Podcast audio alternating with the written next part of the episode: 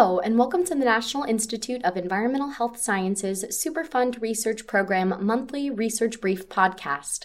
This month's Research Brief, number two hundred seventy-nine, was released on March seventh, twenty eighteen, and discusses developing training and education for emerging technologies. The Superfund Research Program Occupational and Safety Training Education Programs on Emerging Technologies, or R twenty-five grants, are awarded to institutes of higher education to support activities that complement or enhance workforce training that meets the nation's biomedical, behavioral, and clinical research needs. This includes the development of educational activities, curricula, tools, and methods for industrial hygienists and graduate students involved in the research, evaluation, management, and handling of hazardous substances. Under the leadership of Robert Herrick, the Harvard T H Chan School of Public Health has been partnering with the Massachusetts Institute of Technology and the Tulane University School of Public Health and Tropical Medicine since twenty thirteen to develop a comprehensive research, education, and training program. The program includes graduate-level public health degree programs, internships, and professional continuing education and distance learning programs. Under the mentorship of program faculty, students supported the development and evaluation of a two-hour take-home prevention training to educate workers about bringing chemicals from the workplace home on their shoes, clothes, or hands. The students also designed English and Spanish language visual guides for the training. During pilot testing and evaluation, the team found that the training was well-received and very effective, and they plan to expand the final training to a broader audience. In another example, students worked under the mentorship of program faculty to carry out a pilot research project to assess metal contamination of surfaces at an electronics recycling facility that only performed sorting and refurbishing activities. They found that metals were detectable not only in production areas, but in non-production areas and dining surfaces as well. Characterizing exposures was particularly important in this case because of the vulnerable volunteer workforce, which included special needs high school students and elderly community members. With this information, they were able to identify protective controls and target messaging to reduce workers' exposure to metals at the facility.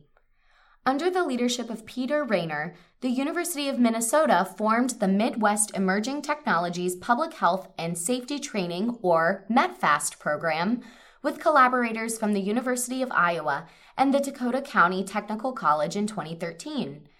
The METFAST program is developing a comprehensive web-based curriculum on occupational hygiene, focusing on applications to worker health and safety in emerging technologies.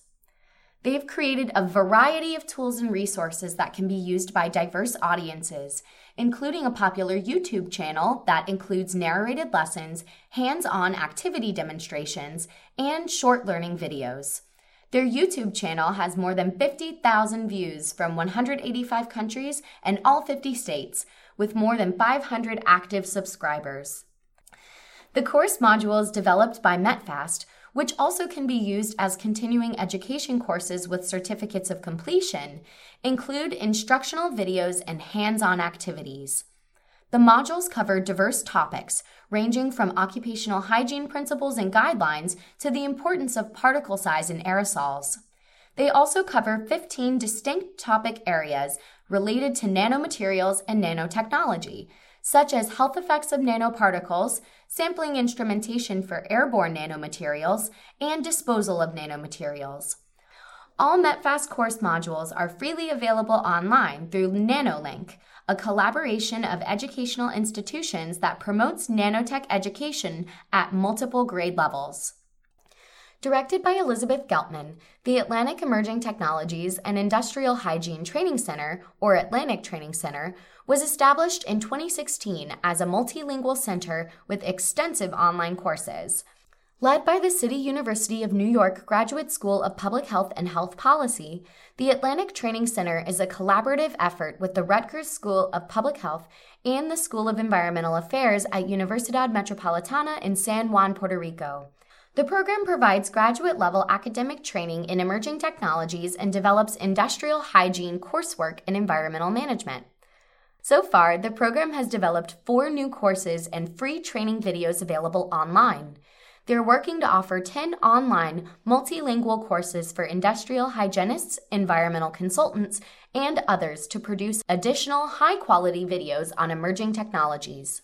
To date, twelve students have completed research papers and coursework through the program.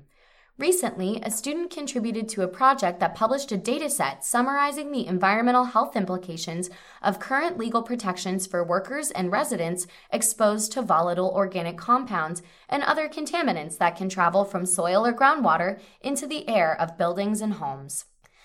Led by Carrie Brissolara, the Louisiana State University Health Sciences Center in New Orleans established a collaborative center on emerging technologies in occupational health and safety in twenty seventeen.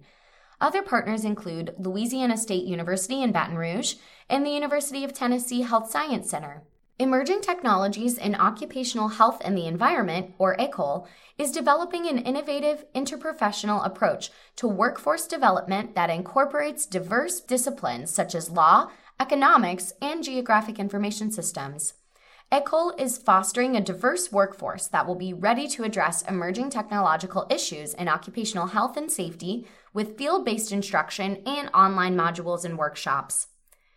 Their website provides information about their program, including a new interprofessional master's course in occupational health and their many planned workshops. The first workshop, focusing on e-waste and the electronics industry, will be held March twenty-sixth, twenty eighteen. If you'd like to learn more about this research, visit the Superfund Research Program website at w w w dot n i e h s dot n i h dot gov slash s r p. From there, click on Who We Fund and follow the links to the Occupational and Safety Training Education Programs on Emerging Technologies page. If you have any questions or comments about this month's podcast, or if you have ideas for future podcasts, contact Maureen Avakian at A-V-A-K-I-A-N at N-I-E-H-S dot N-I-H dot gov. Join us next month as we discuss more exciting research and technology developments from the Superfund Research Program.